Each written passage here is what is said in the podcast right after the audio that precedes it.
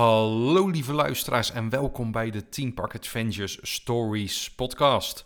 Mijn naam is Simon de Bruin en in deze aflevering ga ik het hebben over Orlando. Orlando, natuurlijk de pretparkbestemming in de wereld. En ja, deze aflevering ga ik al jullie vragen beantwoorden.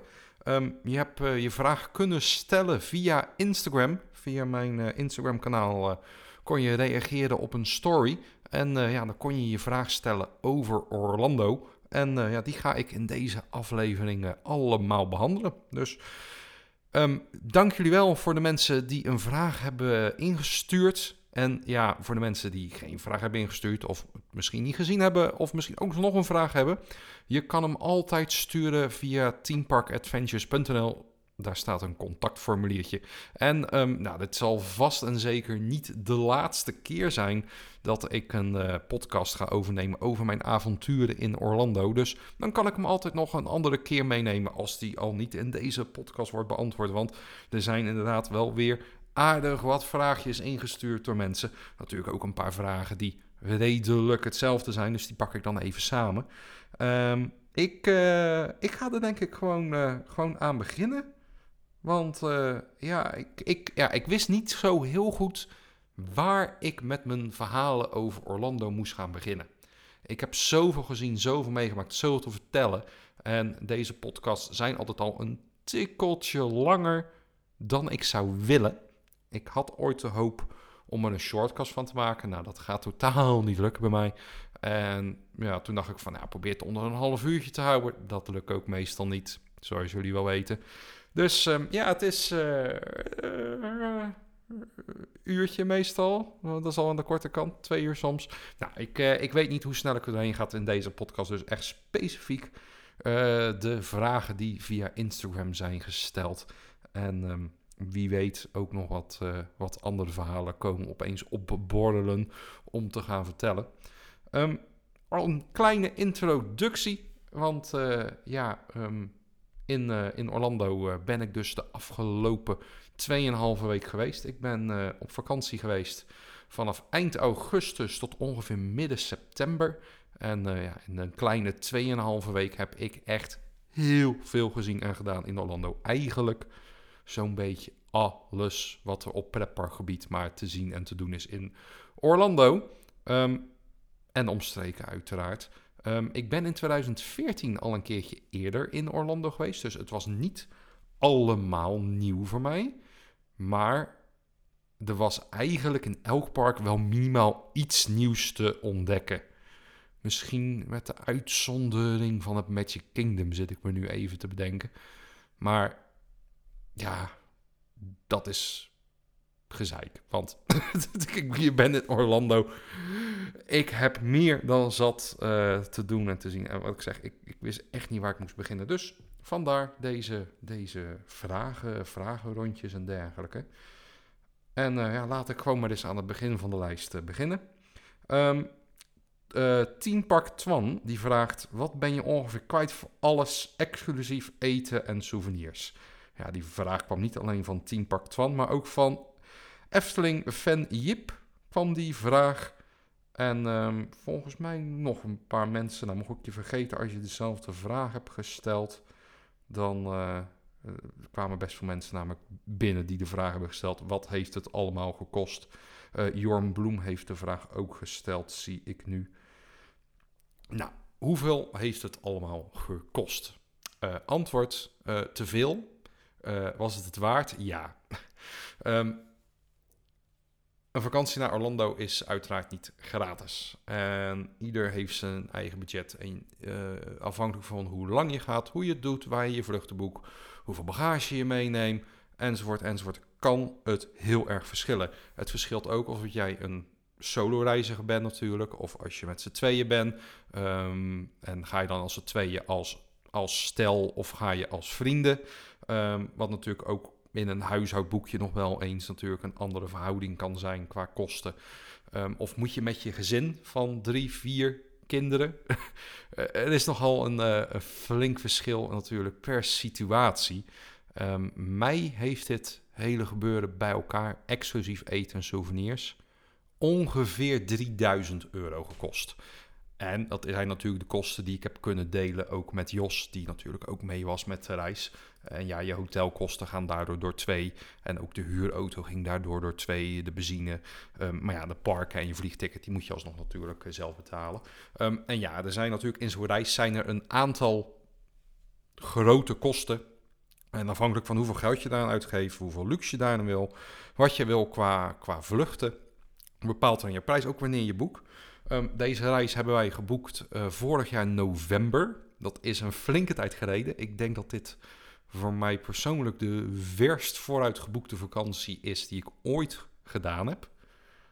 Andere reizen boek ik, nou ja, als het buiten Europa is, een half jaar, een paar maanden van tevoren. En dit, ja, november en ik ben nu in augustus dus tien maanden van tevoren is voor mij erg lang. Er is natuurlijk veel gebeurd in, uh, in de wereld sindsdien en prijzen zijn flink omhoog gegaan. Daar hebben wij natuurlijk ook nog wel een beetje pech mee gehad met het hotel namelijk. Um, maar oh ja, onze vlucht uh, van naar Orlando was met Lufthansa. Um, hadden wij inclusief bagage, zijn wij daar 550 euro per persoon voor kwijt geweest.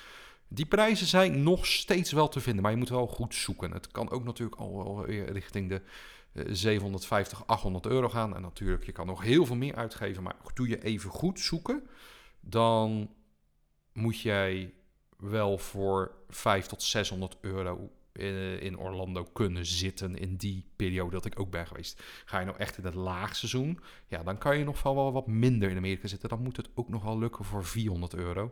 Uh, het goedkoopste wat ik ooit naar Amerika ben gevlogen, um, dat was naar New York toe en dat was voor 262 euro. Maar dat was er wel in 2018, zonder bagage. Dat was voor een klein um, weektripje naar, naar New York toe. Um, maar ja, vliegticketbudget is natuurlijk altijd heel variabel, maar uh, hou rekening mee tussen de 500 en 800 euro. Ja, het andere deel is natuurlijk uh, het hotel. En daar heb ik ongeveer 800 euro voor uitgegeven. Um, de vraag over welke hotels en waar we hebben gezeten, die komt dadelijk ook nog langs. Um, wat ik hier wel even bij wil zeggen, is dat wij een beetje pech hebben gehad met het hotel. Want die hebben wij geboekt in december vorig jaar. En sindsdien is de euro-dollarkoers echt compleet anders geworden. Waar ik uh, vorig jaar nog 80 cent ongeveer betaalde voor een dollar, was dat in juni, toen ik ook in Amerika ben geweest, was het dan 90 cent. En nu is die 1 op 1. Dus um, ja, dat hotel, dat hadden wij niet van tevoren betaald. Dat hadden, konden we toen betalen. Dachten van, nou ja, uh, moeten we in december nou het hotel gaan betalen? Volledige klap in één keer. Dat kunnen we ook dan wel doen. We hadden net een vliegticket gekocht. We hadden net en twee tickets gekocht waar we de eerste aanbetaling voor moesten doen. Dag later nog wel. Nou ja, dat heeft dus, dus, dus ongeveer 200 euro gekost omdat die wisselkoers zoveel ongunstiger was. En dat is toch wel een beetje jammer. Maar het had ook in mijn voordeel kunnen uitvallen. Ik had ook het, uh, hetzelfde kunnen doen. En de dollar had opeens op 70 cent gestaan. Dan had het in mijn voordeel uitgevallen. Dan was ik goedkoper geweest. Dus ja, het is altijd maar het hoe en wat. Nou, andere component is van die prijs die we hadden, dat was de huurauto. Um, die heeft uh, eh, 800 euro gekost, ongeveer voor die 2,5 weken. En dan komt natuurlijk nog wat benzine en wat tol bij. Dat uh, komt op ongeveer 900 euro totaal bij elkaar. Benzine in Amerika is helemaal niet zo duur en die afstanden zijn heel erg kort. We hebben, denk ik, iets meer dan één tank verreden. En wij reden in een grote RAV4. Zo'n grote, zo'n grote, ja, zo'n grote auto. Beetje SUV-achtig. Ja, een SUV was het. En de eerste keer dat ik tankte was het 36 eh, euro. En de tweede keer dat ik tankte was het 25 eh, euro. Dus dat is allemaal niet zo duur. En uh, ja, dan, dan de tweede component, dat is de parken. Die hebben in totaal 1000 euro gekost. daar mochten wij alle parken mee in voor 14 dagen lang onbeperkt. En dan kregen wij een, een ticket apart voor Disney 14 dagen die we in 17 dagen moesten opgebruiken. We kregen een apart Universal ticket voor 14 dagen en een apart SeaWorld ticket voor 14 dagen. De dag dat je hem op het eerst gebruikte, dat was de dag uh, dat je ticket inging. Um, alleen Disney moesten wij van tevoren de datums vastleggen. Nou, dat was toevallig hoor. Dat was meer, meer uh, geluk dan, uh, dan dat het gepland was. Was ons Disney-ticket dus precies alle dagen van de vakantie geldig. Van de zondag van aankomst tot de woensdag van vertrek. We mochten alle, alle dagen Disney ingekund, tot een maximum van 14 dagen natuurlijk. En ja, we waren er natuurlijk 17 dagen uiteindelijk. Even uit mijn hoofd, 17 nachten, 18 dagen. En daardoor konden we bij Universal en bij SeaWorld hebben we pas het ticket iets later laten ingangen. Dus we zijn eerst een paar dagen voornamelijk in Disney geweest voordat wij naar Universal zijn gegaan. Want Universal natuurlijk ook nog de Halloween Nights. En wij wouden de laatste dag nog even naar Universal toe. Ehm, voordat wij naar het vliegtuig gingen. Dus het was voor ons logisch om Universal pas iets later te laten ingaan. En SeaWorld ook. Zodat wij later op de vakantie nog van die tickets gebruik konden maken. En we hebben ons gewoon eerst... Uh, de eerste twee dagen hebben wij ons vermaakt in Disney. Toen de dagje SeaWorld. Nee, sorry. Uh, SeaWorld Parks and Entertainment. Maar we zijn in Busch Gardens geweest. En pas de donderdag konden wij uh, richting Universal Studios. Dat is natuurlijk helemaal niet erg. Uh, dat, dat, zo moet je het even handig plannen. Ja, uh, in theorie kan je dus met dat ene ticket zes weken lang pretparken doen. Maar dan moet je twee weken lang elke dag naar Disney, twee weken lang elke dag naar Universal en twee weken lang elke dag naar SeaWorld en Busch Gardens. Nou, dat ga je niet doen. Nou, Disney kan je nog wel doen. Universal... Mm, wordt al lastig. ik zou me daar op zich wel twee weken lang kunnen vermaken natuurlijk. Zie wat er moest garden, zou ik echt niet twee weken lang achter elkaar naartoe willen. Maar in theorie zou het kunnen. Um, dat, uh, ja, dat was het uh, Orlando Freedom Ticket. Dat is een ticket wat ook alleen voor Europeanen te koop is. Het is een uh, ticket wat verkocht wordt door attractiontickets.com. Het vroegere Attraction Tickets Direct. Dat is een Iers-Engels bedrijf. Die hebben een, een Engelse site, een Ierse site in het Engels. Hebben ook nog een Duitse site. Um, de prijzen daar vind ik altijd heel fair. Ze zijn altijd wel ietsje goedkoper dan direct, direct in Amerika kopen bij Disney of Universal of SeaWorld zelf. En ze hebben gewoon echt betere deals, omdat ze ja, graag Europeanen willen trekken met voordeligere tickets. En uh, ja, deze prijs kan je gewoon echt niet krijgen. Als je een los Disney-ticket wil, dan is dat voor die... Wij hebben dan 1000 euro totaal betaald, maar het losse Disney-ticket kost volgens mij 550 of 600 euro, iets in die richting. Als je alleen Disney zou willen uit het Orlando Freedom Ticket. En nou ja, dat is echt niet. dat is Amerika echt niet te krijgen. Dat zou een hele goede deal zijn voor Amerika. Wij hebben daar de prijs aan de poort gezien. Is gewoon 140 dollar per dag. En een vierdagen ticket is per dag helemaal niet zo heel veel goedkoper. Dan kwam je op uh, eh, 460 dollar of zo in totaal. Dus voor vier dagen. Dus ja, wij. Uh, maar aardig wat goedkoper uit met, uh, met onze Orlando uh, Freedom Ticket dan het ter plekke aan de poort gaan kopen. Um, de tickets krijg je ook gewoon thuisgestuurd van hun. Daar betaal je wel een beetje verzendkosten voor. Maar um, je hebt wel gewoon fysieke tickets in huis die je direct kan gebruiken. Daarnaast, um, ja, dit is een beetje een reclamepraatje, maar ja, af en toe hebben ze gewoon leuke acties. Dus ja, in, in deze pakketprijs van uh, ja, in totaal uh, 1000 euro per persoon kregen wij ook nog een giftcard van 50 dollar die we in Disney mochten besteden. Dus we hebben uh, voor ja, 50 dollar Disney merchandise gekocht. Nou, nog wel voor wat meer dollars dan dat. Heel veel meer dollars dan dat, maar het heeft 50 dollar minder gekost. Ik heb hier een uh, mooie nieuwe bestekset die ik uh, daarvoor, daarvoor gebruikt heb uit Walt Disney World. En we kregen een gratis Magic Band. Dat was een Black Friday deal vorig jaar. Dat vond ik een hele keurige actie. Dat, dat, was, ja, dat was gewoon fijn. Dat was leuk. Dus om het, uh, ja, het kostenaspect een, uh, een klein beetje samen te vatten. Je kan het zo gek maken als je zelf wil. Je kan een uh, goedkoop tourreisje boeken. En dan kan je met vlucht en hotel... kan je ervoor, wow, wat zal het zijn... 7, 8, 900 euro zitten. Misschien met een last minute deal. En alleen naar Disney gaan... ja, dan ben je misschien voor 1500 euro klaar. Voor logies en park en tray en vlucht. Dat is zeer zeker mogelijk, maar je kan ook premium, uh, premium economy gaan vliegen of, of, of uh, business class of first class, ja, dan ben je heel veel meer kwijt. Uh, je kan in de Disney, kan je, nou wij, wij hadden op een gegeven moment, um, ze hebben, um, als je naar het Magic Kingdom met de boot vaart, je moet je parkeren bij het Transportation and Ticket Center. Daar is een hele grote parkeerplaats. Op één na grootste parkeerterrein ter wereld is dat namelijk.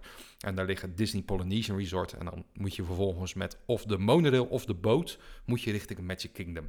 Nou, als je met een boot komt aanvaren, kom je op een gegeven moment van die villa's tegen die boven op het water staan over, ja, die overwater villa's wordt het genoemd, van het Polynesian Resort. En wij wouden even opzoeken wat dat een nachtje zou kosten. Nou, afhankelijk van de periode 2 tot 4000 euro per nacht. Dat is heel veel geld. Dus um, je, kan het echt zo gek maken als je zelf wil. Word jij heel goedkoop alleen naar Disney. Je pakt uh, een paar Ubertjes of je pakt uh, de hotel shuttle uh, als je dat goedkoper wil. En je gaat gewoon lekker met, met het shuttlevervoer of met de Ubertjes. Um, dan kan het heel goedkoop. Zeker in het laagseizoen. Als je ergens goed, goed je tickets kan kopen en, niet, en je niet al te lang gaat. Um, ja, dan kan je naar Walt Disney World voor een, een, budget van, denk ik, 1500 euro. Een paar dagjes, een, uh, een, uh, een weekje, denk ik. Um, wil je iets meer beleven, dan uh, moet je al, ja, zoals ik, ik heb deze reis nu gedaan voor 3000 euro ongeveer. En dat hebben we echt ruim alles gedaan. En we hadden niet eens een slecht hotel. We hadden nog best een mooi hotel. We hebben namelijk uh, bij Universal Studios gezeten. Maar daar kom ik, uh, daar kom ik dadelijk op, want we gaan eerst gewoon even door naar de volgende vraag. En de volgende vraag is van Ton uh, Boesman. En die vraagt van hoe organiseer je zoiets? Nou, daar zijn verschillende opties voor. Um, ik prefereer om echt alles zelf te doen. Dat is het verdeligste. Heb ik zelf alles in de hand. Zelf de keuzes maak ik. Welke hotels, welke auto, welke vliegtickets. Dat vind ik leuk om te doen. Het is voor mij de halve voorpret om alles te plannen, alles uit te zoeken en alles te doen. Uh, er zijn mensen die prefereren om uh, met een groepsreis mee te gaan. Er zijn mensen die prefereren om het allemaal via een reisbureau te laten uitzoeken. Dat is voor een bestemming als Orlando natuurlijk ook prima te doen. En dat is niet eens zo heel veel duurder. Nou ja, mijn voorkeur naar eigenlijk al mijn reizen is om alles zelf te boeken, zelf te beslissen. Um, vliegtickets zoeken doe ik meestal via uh, Google en Skyscanner.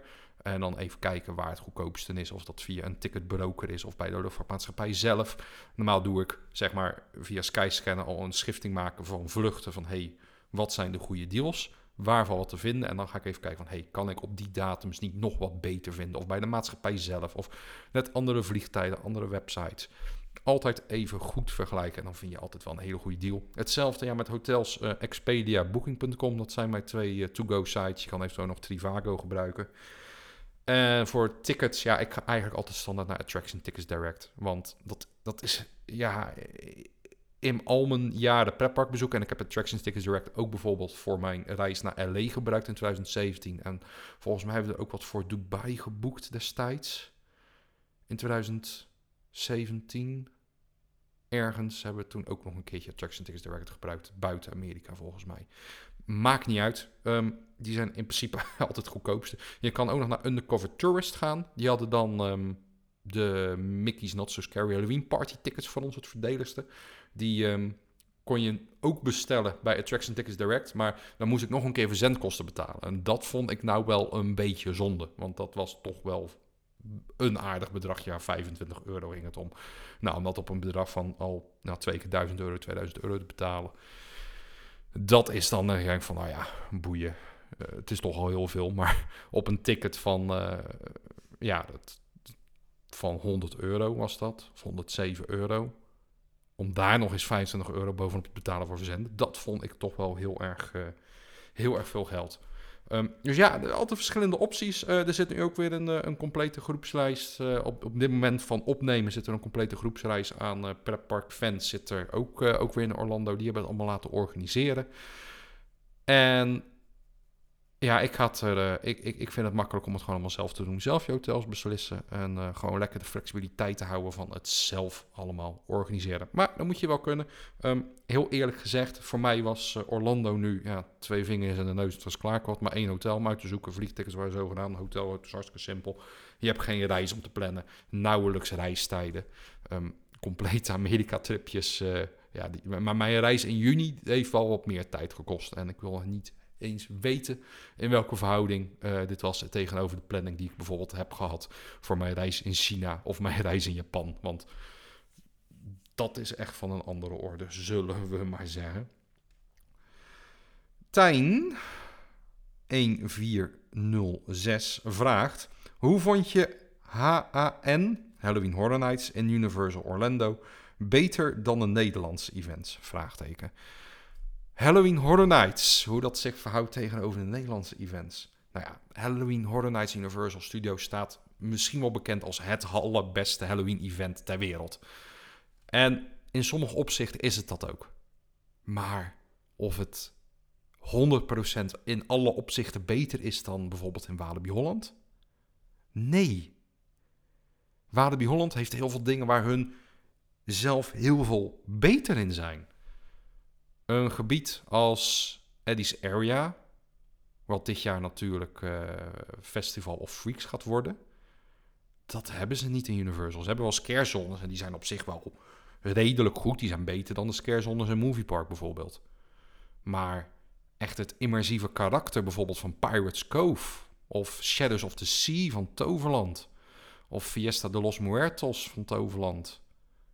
Dat heb je echt niet in Universal hoor. Het zijn leuke characters. Het is een leuke verzameling acteurs in een straat die ze hebben staan met, met wat decorstukken. En het heeft allemaal wel een themaatje. En het heeft ook, altijd ook wel een paar show-elementen in zich. Maar dat, de scarezones en Walibi Holland, die waren beter. Kijk, natuurlijk, Universal is een park met heel veel meer budget. En het aantal acteurs in de scarezones was op oprecht wel heel indrukwekkend hoor. Want dan, dan liep je langs en dan acteur, acteur, acteur, acteur. Op een gegeven moment was ik in een scarezone, ik denk waarvan de helft van de mensen in het gebied waren acteurs. Ja, dat, dat, is, dat zie je in Walibi Holland niet heel erg vaak. Of het moet echt helemaal op het einde van de avond zijn. Dan uh, als iedereen al naar huis is en het heeft de hele avond geregend. Dan wil je dat ook wel eens in Holland meemaken. Dus ja, uh, qua hoeveelheid acteurs was het Universal dan weer beter. Maar qua sfeer was het in Walibi Holland dan weer beter. In de scarezones dan. Um, maar de sfeer van de mensen die erop afkomen, ja, dat was ongeëvenaard in uh, Universal Studios Orlando. Want je merkte zeker op de allereerste avond, wat waren de opening night namelijk op uh, 2, uh, 2 september. Dat was zo'n sfeer, zo'n goede sfeer was dat. Met alleen maar Halloween-liefhebbers die uit alle windhoeken van Orlando en Amerika kwamen om daar Halloween te beleven. En ja, dat is toch wel een hele, hele andere sfeer dan, uh, dan het volk wat uh, af en toe op de Halloween Fright Nights afkomt. Dus ja, dat was heel veel beter. Ja, de huizen van, uh, van Walibi Holland en Universal Studios, ja, dat, dat is een beetje lastig te vergelijken. Walibi Holland heeft heel veel huizen die heel speciaal zijn. Een Below of The Clinic ga je in Universal Studios echt niet vinden. Totaal niet. Maar de huizen zelf, um, die zijn hartstikke goed. Um, mijn favoriet was uh, Deadman Spear. Nou, dat is het mooiste loopspookhuis waar ik denk ik ooit in ben geweest. De details, de doorkijkjes, de grootsheid, was onovertreffelijk. Maar uh, je had ook een, een helblok spookhuis met een gevangenis. Ja, dat sloeg drie keer nergens op was wel aardig en er stond vaak geen wachtrij. En er was een reden voor, want het was helemaal, geen, helemaal niet zo goed huis. En dan zou ik zeggen, ja, Walibi Holland doet het weer beter dan dat bepaalde huis. Ja, moet je wel even weten dat uh, Halloween Horror Nights ja, in totaal tien huizen heb. Dus ik ga ze niet nu allemaal behandelen. Daar komt denk ik nog wel een aparte podcast van. Maar al die tiende huizen zijn elk jaar nieuw. Volledig opnieuw opgebouwd. Elk jaar tien huizen. Ja, dat is toch wel ongekend hoor. Maar ja, dat zijn de budgetten waar Universal Studios mee werken. De hoeveelheid mensen die erop afkomen. Um, die, uh, die bekostigen dat natuurlijk allemaal. Um, Halloween is ook een apart event daar Eh, je, je betaalt in principe niks voor de spookhuizen. Die zijn gratis als je eenmaal in het park bent. Maar een dagticket dat kost tussen de 70 en 100 euro, afhankelijk van de welke dag je gaat. Je hebt ook abonnementen. En eh, wij hadden een abonnement voor de maand september alleen. Dat was 125 euro. Dat vond ik echt wel een goede deal. Wij zijn in totaal vier avonden mee naar binnen geweest. En als je het voor het hele Halloween seizoen wou doen, dan was het iets van de 200 euro, 180, 200 euro. Iets in die richting ging het op uitkomen. Amerika is natuurlijk een beetje lastig met prijzen, want er komt altijd nog BTW bij. Maar, en uh, natuurlijk een, uh, een koersberekening. Maar wij hebben volgens mij, als ik mijn creditcard even kijk, 123 euro per persoon afgerekend voor de maand september om alle avonden te gaan. Nou, dat vond ik een hele, hele goede deal. Um, weet wel dat je nog voor de huizen apart in de rij moet gaan staan. Hè? Dus er kan makkelijk kan er een uur, anderhalf, twee uur wachtrij voor een spookhuis staan. Dus ja, het is niet zoals Walibi Holland waar je een tijdvak hebt en je gewoon de spookhuis binnen kan. Ja, en als je dan vergelijkt dat je in Walibi Holland um, natuurlijk wel een train moet betalen, maar dat is direct een train voor de hele dag. En je daarna natuurlijk per spookhuis moet afrekenen. Maar je hoeft, bij Universal ben je in één klap gewoon 80 tot 100 euro kwijt. Weet je nog niet hoeveel huizen je gaat doen. Als jij geen vastpas neemt, dan kan je denk ik op een goede avond vijf, zes huizen beleven. Ja, dan betaal je alsnog uh, 12,50 euro per huis gemiddeld. Dat is nog, nog best wel flink. Dan heb je nog uh, nauwelijks attracties gedaan. Er zijn wel attracties open, maar ook weer niet zo superveel over de avond verspreid. Nou ja, dat, um, dat is even mijn uh, korte mening over de Halloween Horror Nights. Ik uh, vind het zeker een leuk event. Ik ben heel blij er geweest te zijn. Um, is het heel goed? Ja, het is heel goed. Het laat zich alleen een tikkeltje lastig te vergelijken met de Halloween hier in Nederland. Omdat het in Universal zo massaal is en zo groot en zoveel heel anders dan het Nederlandse Halloween. Maar heel erg tof om meegemaakt te hebben. Dit was een grote wens voor mij om ooit naar de Halloween Horror Nights te gaan. Universal Studios. En die is eindelijk gekomen. Ja, de volgende vraag is van een uh, goede vriendin van mij. Namelijk van uh, Buck Duck Cosplay. En uh, zij vraagt: Het eten in Epcot. Wat vond je ervan? Eén woord. Voortreffelijk. Oh, wat heb ik goed gegeten in Epcot. Een pretpark wat natuurlijk echt bekend staat om het goede eten en het lekkere eten. En dan waren wij ook nog in de periode van het Food and Wine Festival.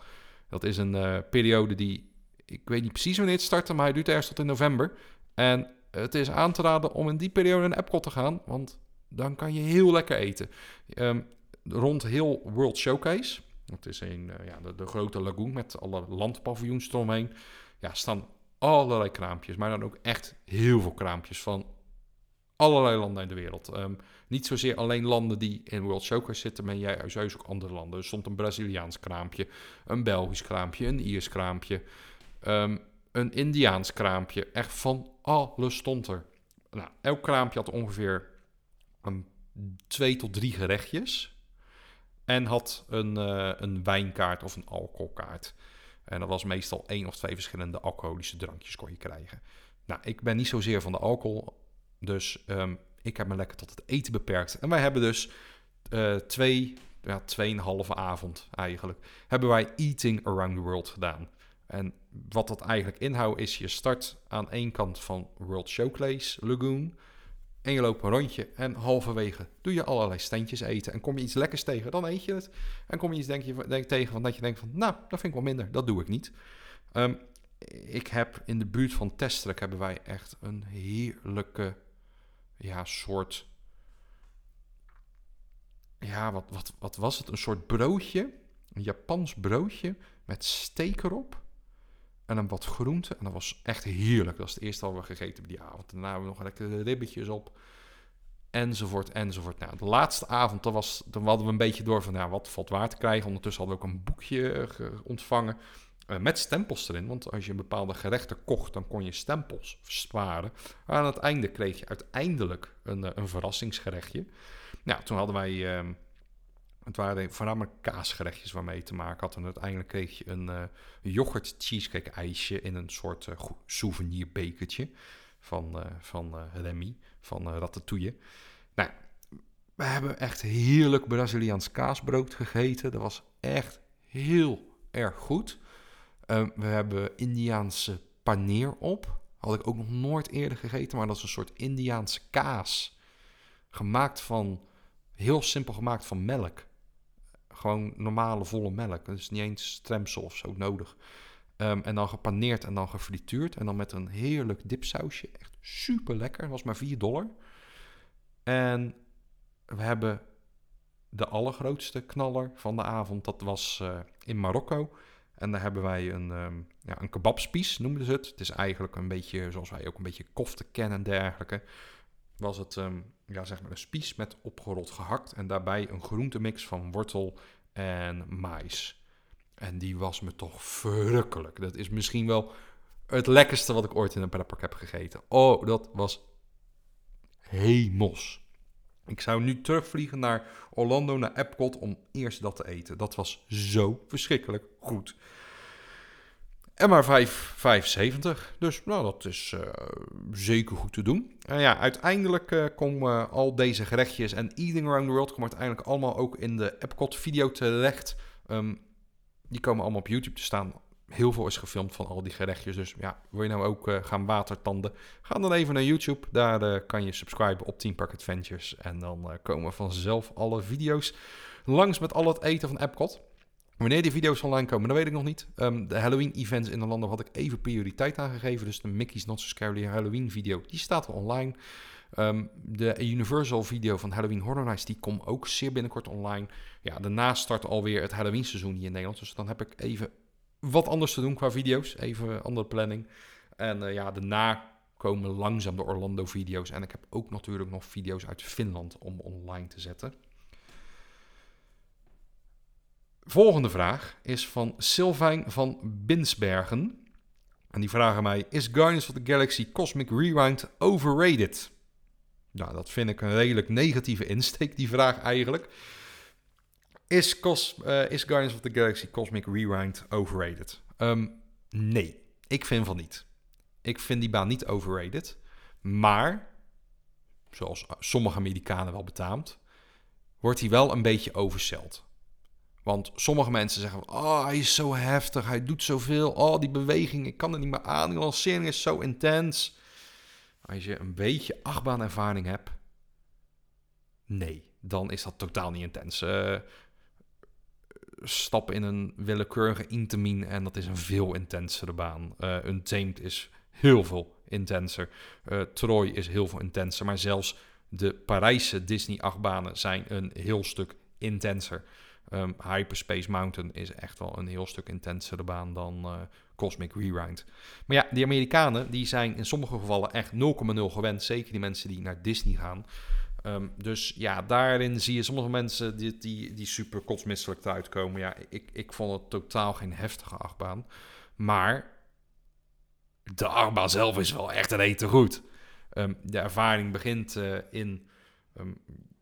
Ja, natuurlijk het oude gebouw van Energy, Energy, uh, Energy Adventure. Een attractie die ik helaas in 2014 niet gedaan heb. Gewoon omdat ik er niet aan toe ben gekomen. En de attractie duurde drie kwartier. En dat vond ik zonde van mijn tijd. Ja, zonde. Want ik heb, ik heb die attractie nooit gedaan, helaas. Um, maar ja, dat gebouw dat is ja, met de pre-show ruimte en de wachtrij en het station. En uh, het complete attractie zit in een grote nieuwe showbuilding net buiten het park. Die je overigens wel vanuit het park heel goed ziet liggen hoor. Dat is wel een tikkeltje jammer. Maar goed, um, de attractie zelf is echt hartstikke mooi van binnen. Het verhaal vind ik heel logisch kloppen. Het is een leuk verhaal. Je, weet duidelijk wat je gaat doen. Um, de voorshow is echt voortreffelijk. Ik wist totaal niet wat me te wachten stond. Ik had alle filmpjes, alle POV's, alle walkthroughs van de attractie had ik niet gekeken. Dus ja, de voorshow was voor mij een hele, hele grote verrassing. Um, om niet te veel spoilers te geven, zal ik nu niet precies beschrijven wat er gebeurt. Misschien komt dat in een volgende podcast nog wel, als ik het misschien iets uitgebreid over Disney en Epcot ga hebben. Um, maar nee, Cosmic Rewind, nou ja, vervolgens het achtbaan zelf, wat echt een technologisch hoogstandje is van Vekoma. Echt prachtig. Ik weet nog wel, een, nu alweer een aantal jaar geleden, dat ik bij Vekoma was op uh, fabriekstour, konden we toen met de ECC, met de European Coast Club. En toen stond daar buiten stond de testopstelling van Guardians of Galaxy. Met ook het karretje erop, wat we toen gezien hebben. Ja, het is toch wel heel mooi om te zien dat een Nederlands product, wat ik nog in Limburg heb gezien, de testopstelling heb gezien met het karretje op de baan, ja, dat dat ondertussen in Amerika staat te draaien als een van de duurste achtbanen ooit gebouwd. Of de duurste achtbaan ooit gebouwd. Ja, dat is toch wel een. Uh, ja, daar mag je wel een beetje chauvinistisch over zijn. Dat dat uh, toch, toch mooi uit Nederland komt. Dat we daar in Nederland zo goed in zijn. Dat ze daarbij voorkomen. Ja, dat gewoon kunnen. Dat gewoon maken. Dat uh, mogen we als Nederlanders echt wel trots op zijn. Dat zo'n technologisch geavanceerd apparaat gewoon van Nederlandse makelaardij is. Ja, dat, dat is iets waar we trots op mogen zijn. De baan zelf is soepel, rijdt hartstikke goed. Het draaien gaat heel natuurlijk. Het is allemaal gemotoriseerd draaien, dus het is niet free spinning. Je wordt echt gecontroleerd waar moet je naar kijken. Er zijn insane grote projecties in de baan. Echt dat je denkt van wow, dit is echt wel even drie keer zo groot dan een bioscoopscherm of zo. En ja, ik, ik was er echt dol op. Ik vond het echt een hele leuke baan. Het is jammer dat ze nu nog zo'n virtuele wachtrij gebruiken. Dat je er eigenlijk zeer beperkt maar in kon. Eigenlijk maar één keer per dag. Dus we hebben één keer een Lightning Lane gekocht. Konden we er twee keer per dag in. Dat is wel een beetje jammer dat je daarin uh, heel erg beperkt wordt. Maar ja, het, um, ja dat, dat zijn tijdelijke maatregelen. Dat gaat er vanzelf een keertje af. En de volgende keer dat ik in het park ben, zou je waarschijnlijk gewoon, uh, ja, gewoon kunnen doorlopen uh, zonder, zonder virtuele wachtrijen. Nou, dan laten we eens doorgaan naar de volgende vraag. Ik krijg van René Redijk de vraag. Wat is het lekkerste en vieste wat je daar hebt gegeten? Ja, het lekkerste heb ik eigenlijk al antwoord op gegeven.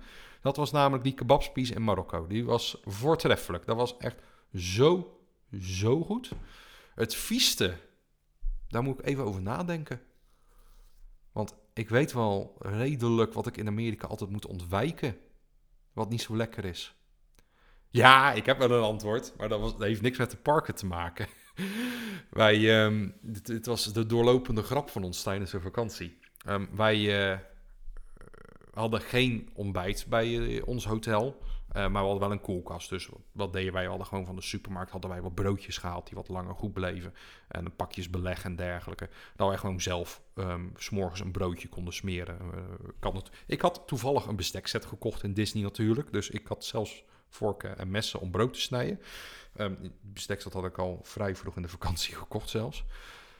En de grap was dus, tijdens eigenlijk de vakantie, waren bij de Walmarkt hadden we van die grote broden gehaald. En dat noemden ze Frans stokbrood. Nou, het leek in geen verste verte op Frans stokbrood, maar het bleef wel een paar dagen goed. En we staan in de lift, weer terug richting ons hotel. En we staan met die boodschappentassen staan wij uh, in de lift. En er stapt een ouder echtpaar, stapt de lift in. En die man zegt tegen ons: Wow, that looks tasty. Some tasty bread. En nou, wij, wij staan half met die, met die mensen even te praten. Ja, ja, ja, dat is. Uh, ja, we hebben toch wat ontbijten. Ja, dat is toch wel wat verdediger dan elke keer hier beneden wat kopen. Want het hotel had wel een goed restaurant. En het was niet zo super duur. Maar om elke dag nou 8 tot 10 dollar uit te geven voor je ontbijt, dat tikt redelijk aan. Dus dan, ik ben toch niet zo'n grote ontbijter. Doe mij maar gewoon een, een broodje met ham en kaas en dan ben ik helemaal tevreden in de ochtend, joh. Dus dat hadden wij gehaald bij de Walmart. Nou, dat was echt het goorste stokbrood dat ik ooit in mijn leven gegeten heb. Het tasty bread en that looks tasty. Dus ja, elke keer refereerde ik en Jos uh, naar elkaar over het tasty bread. Uh, ja, het bleef wel lekker lang goed, dus we hebben toch maar gegeten. Um, um, het, het, het, was eetbaar, het brood, maar het leek. Ik, ik, ik denk dat elke Fransman ter wereld zeer beledigd zou zijn als jij dat een Frans stokbrood zou noemen. En ze we hebben het verkocht als Frans stokbrood. Het leek in geen honderd jaar Frans stokbrood. Hadden wij de keer erop, dachten we van, nou ja, pakken we iets anders. Hadden we keizerbroodjes gegeten. Nou, daar heb je elke Duitser mee beledigd. Want dat was ook in geen verste verte leek dat op een keizerbroodje. Dus ja, dat is denk ik het, uh, het vieste wat ik gegeten heb in Amerika. Ah, we hadden ook nog een, een zak beef, beef, jerky van de Walmart. Dat was ook niet zo goede beef jerky. Uh, in de parken heb ik op zich niet echt slecht gegeten. Ik zit even goed te denken van, heb ik ergens iets gegeten wat ik echt niet lekker vond? Maar nee, ik denk het niet. ik heb eigenlijk alleen maar lekkere dingen gegeten. Wel dingen dat je af en toe dacht van, oh, dat valt eh, niet 100% wat ik gedacht had. Ik had op een gegeven moment had ik in, in Pandora, in, in, in Animal Kingdom, had ik een kaas- en ananas lumpia. Dus dat leek me lekker. Maar het was wel lekker, maar ja, ik ben normaal al niet zo'n persoon die houdt van warm fruit. En ja, die is hetzelfde. Ehm, ik had eigenlijk gewoon meer die kaaslumpia gezien. Ik dacht van, oh, ananas, ja, ja, doe maar. Maar dat zat iets meer ananas in dan gedacht. Dat was een beetje jammer. Maar hij was niet vies. Maar het was niet iets wat ik zou zeggen van, oh, dat ga ik nog een keer halen. Wil ik echt nog een keer halen. Um, en we hadden, uit datzelfde kraampje hadden we een lumpia en een, een, een kaas ananas lumpia. En we hadden een soort drankje, een soort slush puppy drankje. Nou, dat was lekker. Dus ja, dan valt het in helemaal tegen. Want dan heb je een hartstikke lekker drankje. Slush puppy, hartstikke warm natuurlijk, hartstikke lekker. En een iets teleurstellende kaaslumpia. Um, het, het was wel te eten, maar dat, ja, dat is denk ik in de park het meest teleurstellende wat ik gegeten heb dan. Voor de rest alleen maar goede dingen. Ook op de Halloween Horror Nights trouwens in Universal Studios hebben ze allemaal speciaal eten. Echt verrukkelijk allemaal. Maar wel heel duur. Het is echt niet goedkoop. Nou, de volgende vraag die komt uh, van uh, Niek Vererk. En die vraagt van uh, welke hotels? En ja, die vraag is natuurlijk wel vaker gesteld. Even kijken, wie, zoek, wie, wie, wie, stelt die vraag nog meer? Ja, Jorn Bloem, die, die vraagt natuurlijk ook over de, welke planning en welke hotels had ik daarbij. En zijn er nog meer mensen die dat gevraagd hebben. Ja, Max Hubers vraagt welke overnachtingsmogelijkheden adviseer je? Nou, dat ja, valt eigenlijk ook niet eenduidig te zeggen. Want ieders heeft zijn eigen voorkeuren. Um, ja, bij mijn beide reizen heb ik um, in een hotel gezeten. Gewoon de hele reis in hetzelfde hotel. Zo in 2014. Toen hebben we 14 nachten hebben wij in het uh, Radisson gezeten in Kissimmee. Toen zaten wij dus offsite, dus niet, uh, niet in een van de pretpark resorts. Uh, deze keer um, hadden wij in, in december hadden wij, een hele goede aanbieding gevonden van Universal Studios. Wij konden voor omgerekend 80 dollar per nacht, konden wij ongeveer 80 dollar per nacht en er kwamen nog een paar parkeerkosten bij hoor. Maar um, konden wij in, in Universal Studios Endless Summer Resort Dockside zitten. En daar hebben wij dus uh, ja, 17 nachten gezeten. 17 nachten on-site bij Universal Studios. Nou, het Endless Summer Resort is een uh, mooi hotel. Is het, um, het, uh, ja, qua Disney is het vergelijkbaar met het Pop Century Resort van Disney. Het is, een, het, is het budgetvriendelijke optie van, van, de resort, van, van Universal Studios Resort. Het is een vrij nieuw hotel. Het is nog maar een paar jaar geleden opgeleverd. En het staat op een, ja, op een oud waterpark en de parking daarvan. Vroeger had je um, de Wet and Wild, was dat volgens mij? Of is dat het pretpark van... Unif nee, nee, dat was Aquatica. Nee, het staat op de plek van, van, van Wet and Wild. Van het, ja, het oude Wet Wild. Nou, Wet Wild was een van de eerste grote waterparken van, van de Verenigde Staten. En dat lag tegenover, de tegenover Universal, er lag alleen een snelweg tussen. Nou, een uh, flink wat jaar geleden had Universal Studios Wet n opgekocht en dat altijd als waterpark blijven gebruiken. Nou, op een gegeven moment is natuurlijk Volcano B gebouwd en toen was Wet Wild een beetje overbodig. Want Wet Wild is een grote asfaltvlakte met glijbanen en wat zwembaden. En Volcano B is een van de mooist gethematiseerde waterparken ter wereld. Dus dat oude waterpark hebben ze plat gegooid. En op de parking en op het, op het waterpark zelf hebben ze, een, uh, hebben ze twee hotels gebouwd van hetzelfde resort. Met alleen een straat tussen. Op het oude pretpark daar ligt een, uh, een kleiner hotel. Daar ligt um, het Endless Summer Resort uh, Seaside in. Dat ligt ook aan een klein meertje. En aan de andere kant waar wij zaten, er ligt Universal Studios um, Endless Summer Resort Dockside in. Op de voormalige parking van Wet n Wild. Wat ik zei, een vrij nieuw hotel. En dat zag je aan alles af. Het was modern, het was verzorgd, het was fris. Um, je had een hoge kwaliteit aan uh, housekeeping. Uh, had, je, had, je had echt wel het gevoel van... oh ja, ik zit echt bij Universal on-site. We hadden een kamer met uitzicht op Universal Studios. Dus als we vanuit de kamer keken... konden wij uh, de Rip Ride Rocket zien staan... en we konden de Hulk zien staan. En natuurlijk... Um, de, de vrije valtorens, daar en natuurlijk de studio's. Als we naar de zijkant keken, dan zagen we nog het Funspot, Funspotpark liggen. En als we helemaal onze nek verdraaiden, dan kon je ook nog richting Volcano Bay kijken. Um, een heel groot hotel. Echt een heel groot hotel, maar wel heel erg netjes, heel verzorgd. Um, alles netjes, alles schoongemaakt. Elke dag housekeeping over de vloer, die gewoon weer netjes je bed opmaakte en het even netjes en schoonmaakte. Vlak bij de parken van Universal natuurlijk. Um, je moest een shuttlebus pakken en dan was je er nou, binnen vijf, vijf tot tien minuutjes rijden, afhankelijk hoe het stoplicht uh, uh, ervoor stond. Soms kon je denken doorrijden, soms moet je natuurlijk even wachten bij het stoplicht. Maar ja, op, op, op, gooi afstand van de parken. In een Universal Studios Resort. En ja, dat voor iemand die eigenlijk natuurlijk met Disney-minded is, zoals ik. Ik ben natuurlijk iemand die ja, meer van Disney houdt dan van Universal. Al hou ik van Universal wel heel erg van Harry Potter en van Velocicoaster enzovoort enzovoort. Maar ik ben um, in principe meer Disney-fan. En toch heb ik me bij Universal in het hotel heel erg vermaakt. En ik heb nog gekeken van, ja, is het niet mogelijk om een gedeeltelijk bij Disney te zitten, gedeeltelijk bij Universal. Maar ja, dan moet je weer van hotel gaan wisselen en dan moet je alles weer omgooien. Je moet je koffers weer inpakken en je moet weer uitpakken. Het kost tijd, het kost moeite. En Disney was gewoon heel veel duurder. Want Universal, ja, wat ik zeg, wij zaten er voor 80 dollar per nacht gemiddeld. Dat is voor een Universal Hotel echt niks. Echt niks. Was natuurlijk wel omdat wij een hele eh, vroege reis hadden geboekt. Uh, echt in november al. Toen was de, de Savvy Travelers Deal of zoiets heette het. Ja, helemaal prima. En um, wij moesten, omdat onze vlucht was, uh, was een dag vertraagd. Dat wisten wij, het was een dag zeg maar, uitgesteld. En dat wisten wij al in maart. Dus wij moesten nog een dagje bijboeken. Ja, dat was 125 dollar. Dat was wel een tikkeltje duurder, de laatste nachtje. Uh, maar dat was omdat we pas veel later voor die laatste nacht uh, geboekt hebben. En het, het, is me hartstikke erg bevallen. Er zat een, uh, twee mooie zwembaden in het hotel. Je, ik zeg, een hele vlotte shuttlebus richting de parken en richting Volcano Bay. Een heel lekker restaurant waar je voor niet al te veel geld kon eten. Um, ik zeg, het, het, het, ontbijt vond ik dan wel wat duurder. Maar avondeten, je had voor 10 dollar had je een burgermenuutje. Je had voor tussen de 8 en 14 dollar had je een complete pizza. Nou, dat vind ik best wel nette prijzen.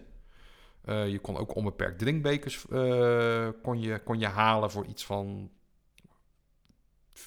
14 dollar per dag of zo. Hebben wij niet gedaan in het hotel zelf, maar wel in, in de parken. Eén dagje tenminste. Um, we hebben natuurlijk van het hotelzwembad gebruik gemaakt. Nou, het gewoon een mooi net hotelzwembad. Ja, het is geen Volcano B natuurlijk, maar um, daar kan je natuurlijk ook geen Volcano B. Maar het hotelzwembad was ook gewoon netjes. Uh, er zat een leuke souvenirwinkel bij met hele aardige medewerkers. Uh, hele aardige receptiemedewerkers. Heel modern, netjes interieur. Ja, ik was fan van het Endless Summer Resort. Ja, wat zijn er nog meer overnacht, overnachtingsmogelijkheden in Orlando? ja, de legio, legio, mogelijkheden natuurlijk. Als er één plaats is waar geen gebrek is aan hotelkamers, dan is het Orlando. Hoe ze dat ooit allemaal vol krijgen, dat is, dat is echt niet te geloven. Um, ja, wij zaten nu natuurlijk on-site bij Universal Studios. Nou, wij zaten dan in het budget resort, um, maar je kon er ook nog veel duurdere hotels nemen. Je hebt dan natuurlijk ook nog Cabana Bay. Uh, dat is een beetje het mid-tier hotel. Maar je hebt ook het Hard Rock. En uh, je hebt ook nog het Lois volgens mij. Um, die, uh, die er ook allemaal nog zitten. Je hebt zoveel hotels daar, joh. Het is niet te doen. En dit is dan alleen nog maar Universal. Want dan heb je natuurlijk ook nog Disney, waar je natuurlijk on-site kan gaan zitten. Waar nog heel veel meer die soort zijn in Disney. Um, het voordeel van in Disney zit is dat je natuurlijk ook nog in, het, uh, ja, in de Disney-bubbel blijft. Je kan van de Disney Transportation gebruik maken. Van de bussen en van de monorail en van de Skyliner. Dat is ook natuurlijk allemaal heel erg leuk. En je staat natuurlijk wel heel vlot vanaf je hotel in de parken. Um, moet ik zeggen dat wij van Universal naar Disney was ook maar 20 minuutjes rijden. Dus ja, vanaf onze hotelkamer stonden we natuurlijk in twee minuten stonden we naast de auto.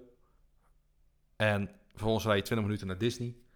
En sta je ook op de parking. Dus uh, hoe lang is het dan nog lopen? Vijf minuutjes. Dus uh, binnen een half uurtje kon je ook wel in de parken staan. En ik denk als je in een Disney resort zit, dat je niet heel veel sneller in een park bent. Omdat Walt Disney World zo groot is. Als jij bedenkt dat je vanaf je hotelkamer naar de busstop moet wandelen. Vervolgens op de bus moet wachten die je naar een park brengt.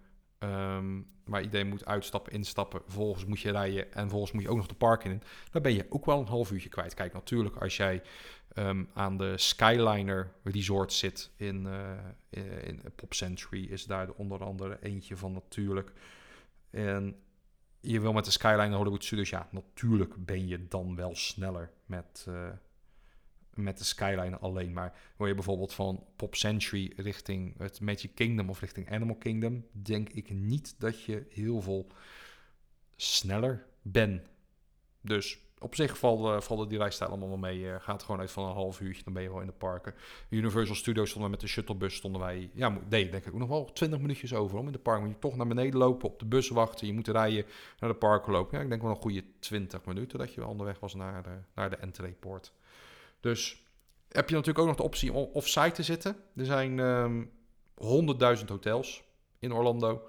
In heel veel verschillende prijscategorieën. Van resorts tot motelletjes. Ja, je kan in een heel goedkoop super eetje of een Motel 6 gaan zitten. Ja, dat kan. Dan ben je heel goedkoop uit per nacht. Dat kost echt niet zo heel veel. Misschien 50 dollar per nacht. Of 60 dollar per nacht dat is niet heel veel voordeliger dan natuurlijk de deal die wij hadden. Maar toen ik een beetje op Expedia aan het kijken was, ja, het was mogelijk. We hebben nu 1600 euro totaal betaald. Ja, het was ook mogelijk om dat diezelfde aantal nachten te krijgen voor 800 dollar. Of 900 1000 dollar. Maar dan krijg je geen goed hotel natuurlijk. Nou, een andere optie wat heel veel mensen doen is een villa huren. Dat uh, gebeurt echt heel erg veel, villa's huren. Dan kan je gewoon ja, een compleet woonhuis voor, je, voor jezelf afhuren. En dan uh, afhankelijk van de grootte voor 4, 6, 8 personen. Of tot met soms 16 personen. Ja, als je met een grote gezelschap gaat, en dan denk ik wel meer dan vier man. Als je echt met 6, 7, 8 man gaat, dan is een villa huren en dan één of twee huurauto's erbij. Is echt een hele goede optie hoor. Want dan kan je gewoon lekker je eigen ding doen. Je hebt wasmachines om een wasje te draaien. Je hebt natuurlijk je eigen kookgelegenheid om lekker van die tasty bread te bereiden. Nou, dan hopelijk iets lekkerder brood dan dat wij bereid hebben. En ja, dat is een optie die heel veel mensen doen. En dat lijkt me ook een, hele relaxed optie. Um, ja, wat ik zeg, ik heb nu één keer offsite gezeten in een hotel. één keer onsite gezeten in een hotel. Nou ja, misschien ga ik de volgende keer wel voor een villa. Als ik dan misschien met meer personen ben. Ik zou het niet weten. Ik het, dat, uh, dat laat zich uh, de volgende keer, volgende keer laat zich dat, dat uitwijzen. De volgende vraag is van Jorn Bloem. Nou, Jorn uh, heeft drie vragen ingestuurd. De eerste was welke planning had je met je hotels, resorts en bijbehorende tickets voor de park? Ja, dat heb ik ondertussen wel redelijk uitgelegd. Um, wij zaten alle dagen in Universal Studios Endless Summer Resort. En ja, wij hadden het Orlando Freedom Ticket. Daar kon je alle parken mee doen die je wou doen. Um, zijn tweede vraag was, wat was je meest memorabele moment van de reis? Oh, nou, dan vraag je hem ook weer om uh, tussen, tussen al die mooie momentjes te gaan kiezen hoor. Um, ja, ik, ik, heb denk ik wel één moment. En um, dat was uh, mijn eerste ritje in Flight of Passage. In uh, de Avatar-attractie. En ik had altijd in mijn hoofd van... Ja, de beste attractie daar, dat moet Galaxy's Edge zijn. Dat moet Rise of the Resistance zijn.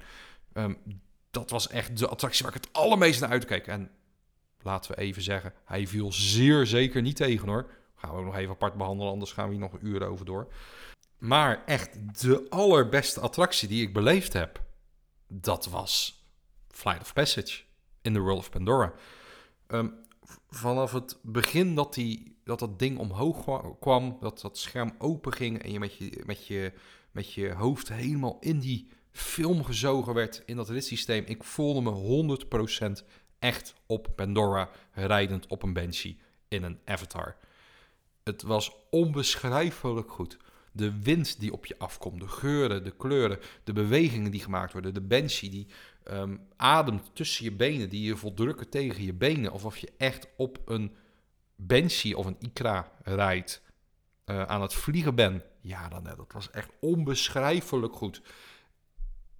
Je wordt helemaal meegezogen in het verhaal. Je bent onderdeel van het verhaal. Jij bent aan het vliegen over Pandora op een Ikra slash Banshee.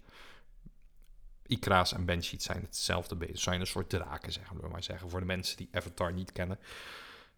Het is onbeschrijfelijk goed. Ik wist echt niet wat me overkwam. Het is ook echt mijn favoriete attractie geworden eigenlijk in heel Orlando. En dat had ik niet verwacht. Ik had verwacht, nou ja, het is Rise of Resistance. Dat is een van de beste attracties. En ja, natuurlijk, ik ben helemaal weg van Velocicoaster. Maar dat is gewoon een Intimate Multi-Lounge.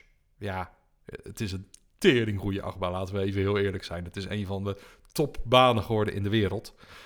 Maar het blijft een achtbaan. En Flight of Passage was voor mij echt de totaalbeleving waar ik helemaal ingezogen werd. met minder meegezogen in Rise of the Resistance. Waarom, weet ik niet. Rise of Resistance is verschrikkelijk goed. Laten we dat even, even heel eerlijk wezen. Het is een van de beste attracties die ik ooit gedaan heb. Maar Flight of Passage, die heeft mij verrast. Dat is, is absoluut de verrassing geweest voor de vakantie. Ik had wel verwachtingen voor dat gebied en die attractie. Maar ik had absoluut niet verwacht dat dat mijn favoriete attractie van de vakantie zou worden. Had ik echt niet verwacht.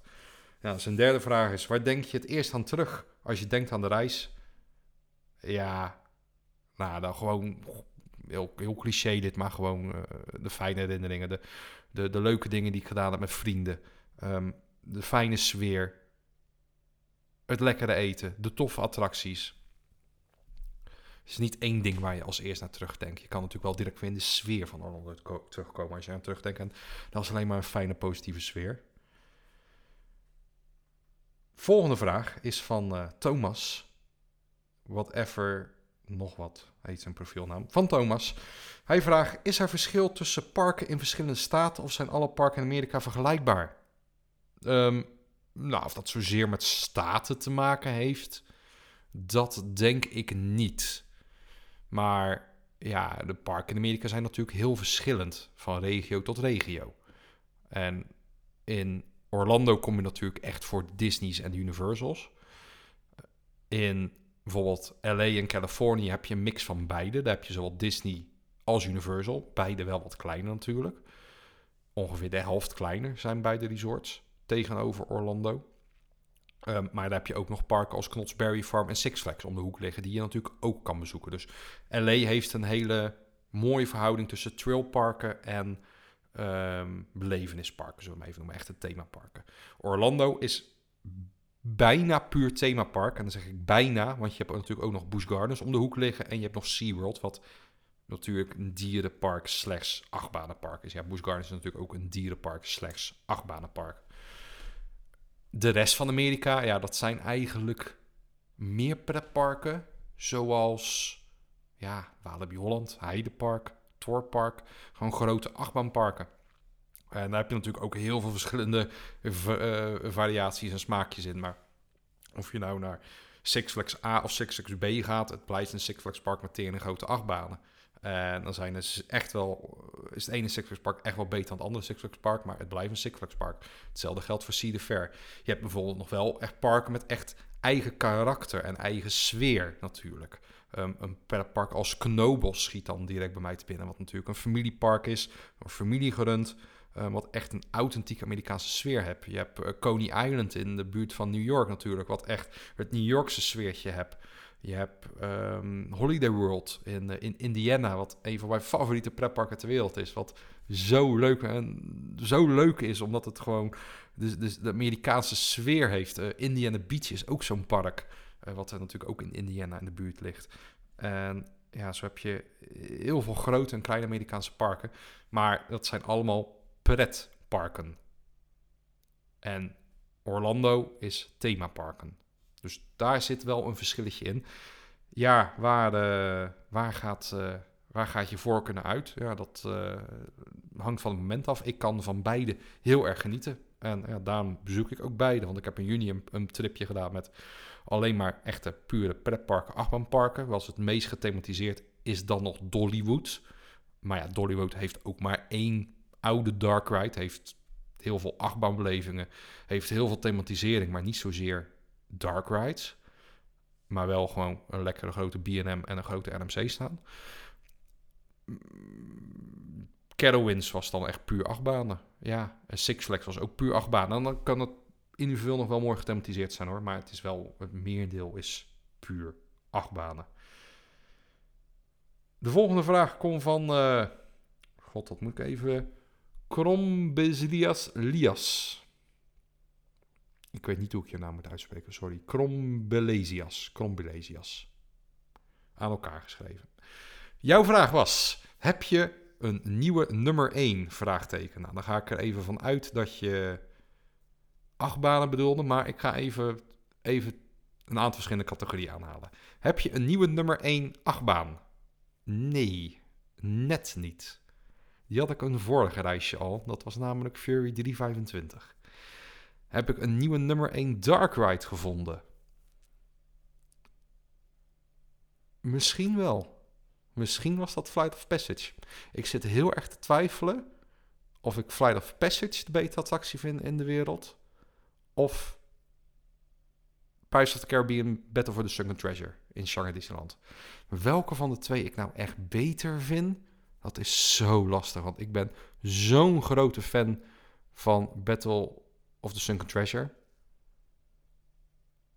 En Avatar heeft me gewoon helemaal weggeblazen. Uh, Flight of Passage. Dus een vraag waar ik nog heel even moet antwoorden. Ik denk dat het richting Flight of Passage gaat, eerlijk gezegd. Dat dat misschien wel mijn favoriete dark ride attractie is vanaf nu. Het is natuurlijk niet echt een dark ride, het is meer een simulator, maar het is zo verschrikkelijk goed gedaan.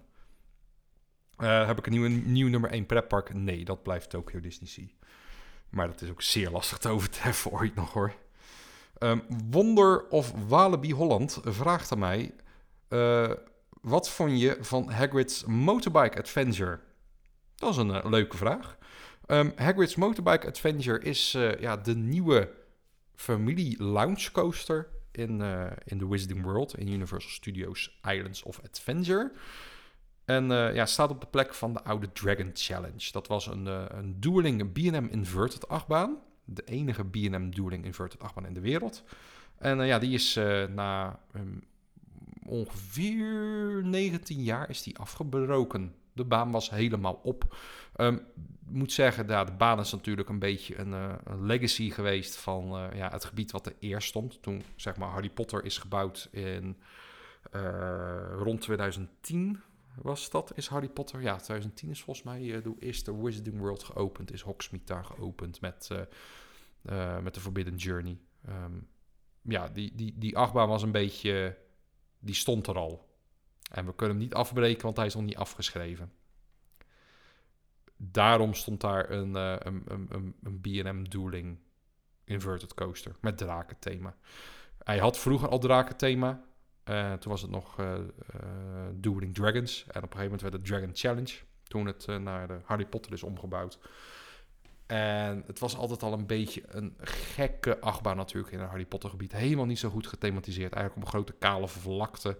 Um, het had wel een Harry Potter sausje gekregen, maar niet zo goed. Nou, die hele achtbaan die is weggehaald. De eerste B&M overigens die gesloopt is in de wereld. Die niet verplaatst is, die niet omgebouwd is. Maar nee, echt gewoon de hakselaar, of opnieuw opgebouwd. Want dat hebben ze met de hulp bijvoorbeeld gedaan. Um, de hakselaar erin, compleet weg. De eerste B&M die je niet meer kan doen. En ja, daar staat nu uh, Hagrid's Magical Creature uh, Motorbike Adventure. Een hele mond vol. Volgens mij is dit de langste achtbaannaam ter wereld. Zo'n beetje. Toen ik hem invulde in mijn coaster count lijstje, in mijn Excelletje, toen moest ik het balkje moest ik gaan verlengen, omdat hij niet meer op één regel paste, zeg maar. Dus uh, ja, het was een hele lange naam. Nou, Hagrid's die is een, een achtbaan waar je op een motortje gaat zitten. Of in de zijspan. En daarna ga je verschillende lanceringen door. Uh, je gaat uh, vooruit, je gaat achteruit, je komt Hagrid tegen, je komt uh, verschillende magische wegen uiteraard tegen in het, in het, in het donkere woud van, van, van, Hok, van Hogsmeade, van, van Hogwarts, sorry. En je doet zeg maar een les met bijzondere wezens, krijg jij van Hagrid. Nou, dat is eigenlijk een hele leuke achtbaan. Ik heb me echt vermaakt. Zeker de motorpositie, dat was echt veruit mijn favoriet. Uh, de motorpositie kan je lekker meebewegen in de bocht. Uh, je voelt echt of je op een motor zit of dat je echt door de bossen vliegt. En ja, een, eh, een hele geslaagde Intamin. Er zitten echt iets, iets, iets van zeven lanceringen in. Dat is echt idioot veel. Volgens mij de baan met de meeste lanceringen in de wereld. Waarbij het sommige natuurlijk... eh, ja, de eerste initiële lanceringen, daar zijn er heel veel boost lanceringen. Uiteindelijk kom je in een groot gebouw, heb je een droptrek naar beneden. En dan heb je natuurlijk weer een lancering richting de eindremmen. Ehm, ik was heel erg fan. Het, het systeem van in- en uitstappen is echt verschrikkelijk ingewikkeld, maar wel heel erg mooi uitgevoerd. Eh, het is wel heel erg jammer dat je dus niet, omdat het systeem een doorlopende band is, kan je dus niet aangeven waar je wil zitten in de trein. Dus het is echt een, een ja, wil je per se voorin? Kans is 1 op 7 of 1 op 8. Coaches van 7 lang volgens mij, dus 1 op 7. We hebben hem twee keer front seat kunnen doen. Daar hebben we heel erg mazzel mee gehad. Tenminste, ik heb hem twee keer front seat kunnen doen. Jos één keer, want één keer was nog met een andere vriend erbij. Maar nee, daar hebben we echt...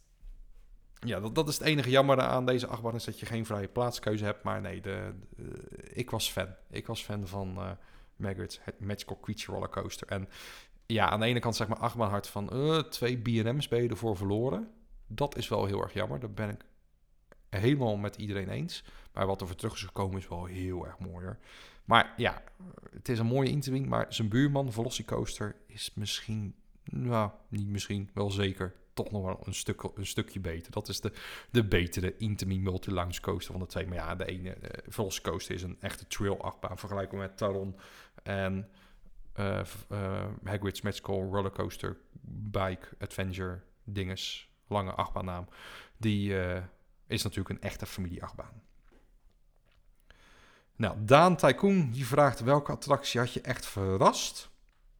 Ja, dat is eigenlijk een vraag die al beantwoord is.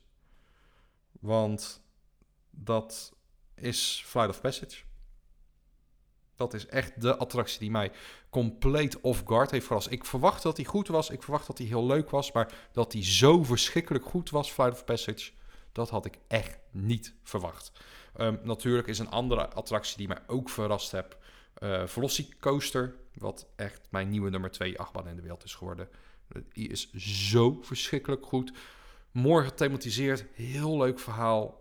Insane, insane veel airtime. Echt een fantastische baan. Ik zou echt heel graag willen dat we die dichter bij huis hadden. Dat was echt een insane goede achtbaan. Echt het crème de la crème van Intamin, zullen we het maar noemen. Um, maar uh, kijk, natuurlijk, Orlando heeft nog veel meer hele, hele goede attracties. Um, laten we niet uh, de andere buurman vergeten. Uh, Harry Potter en de Forbidden Journey. Of natuurlijk compleet Diagon Alley. Maar dat waren geen verrassingen voor mij. Want dat waren allemaal attracties die ik al een keer had gedaan namelijk. Dus dat, ja, dat was niet, niet nieuw voor mij. Um, de vraag van Max Hubens, die is ook al beantwoord. Welke overnachtings, overnachtingsmogelijkheden adviseer je? Scroll deze podcast een klein stukje terug, dan hoor je het allemaal. Uh, Siebe, die vraagt, uh, wat waren de topattracties die je hebt gedaan en welke momenten ga je niet meer vergeten? Um, nou, topattracties is meervoud, dus ik kan deze keer uh, iets uitgebreider erover praten. Ja, punt 1, Flight of Passage, ik begin er weer over. Natuurlijk ook Rise of the Resistance. Um, een attractie waar ik, uh, en Velocicoaster uiteraard, een attractie waar ik het nog niet over heb gehad, die mij ook heel erg verraste. Dat was Mickey's Runaway Railway puikwerk van Disney. Het zit in het gebouw van de oude Great Movie Ride. Een attractie waar heel veel nostal nostalgici het heel erg jammer van vinden dat die weg is. Maar ja, het was natuurlijk een attractie met heel veel oude films, heel veel IP, wat niet eens van Disney was, wel zelden ingekocht nog steeds elk jaar geld over moesten betalen. Ik heb hem in 2014 gelukkig nog wel gedaan. Ik ben wel heel blij dat ik die attractie nog gedaan heb. Maar ik vind Mickey's Runaway Willway eigenlijk een heel stuk leuker. Wat een leuk, grappig, fijn, vrolijk treinritje was dat. Het systeem is, uh, is trackless. Dus alle karretjes en dergelijke, ja, die kunnen alle kanten opswingen.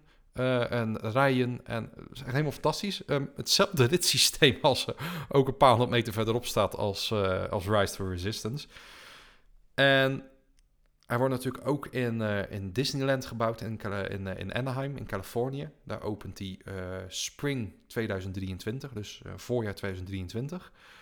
En ja, ik, ik kijk er naar uit. Eh, deze mogen ze direct naar Parijs halen. Als er een attractie is ehm, die ik momenteel in het hoofdpark van Disneyland Parijs zou plaatsen, dus niet in de studio's, maar in het hoofdpark, dan denk ik dat het Mickey's Runaway Railway is. Ehm, echt een super attractie, zou perfect in Fantasyland passen. Uh, mag direct op dat laantje tussen Star Tours en, uh, en It's a Small World gebouwd worden in Disneyland Parijs. In een klein mini Mickey Mouse gebiedje. Dat zou echt een fantastische aanwinst zijn. Nee, Mickey's Runaway Railway is een, uh, een top dark ride. En ik was voornamelijk heel, heel, heel erg onder de indruk met hoe de scènes compleet van sfeer kunnen veranderen. Op een gegeven moment kom je um, in een soort Caribische sfeer kom je terecht. En daarna ga je in een simulatiebol, zeg maar. Net zoals bij Ratatouille. Nou, daarin val je van de waterval kom je uiteindelijk onder water terecht. Daarna rij je die scène weer uit. En is die hele scène waar je net in was, is getransformeerd in een onderwaterwereld. Gewoon patsboom met projecties is dat helemaal in één, in één klap gedaan. Heel erg leuk. Hele mooie combinatie tussen fysieke decors, projecties en praktische effecten natuurlijk. Met dingen die sluiten, die open gaan. En dat zie je helemaal terug in de allerlaatste scène, waarbij je een grote fabriek ingaat en je wordt bijna wordt je platgestampt door de fabrieksmachine. Nou, dan is uiteraard Mickey die de dag redt, die drukt op een knop en patsboom, de hele scène verandert voor je ogen in een park. Nou, echt top.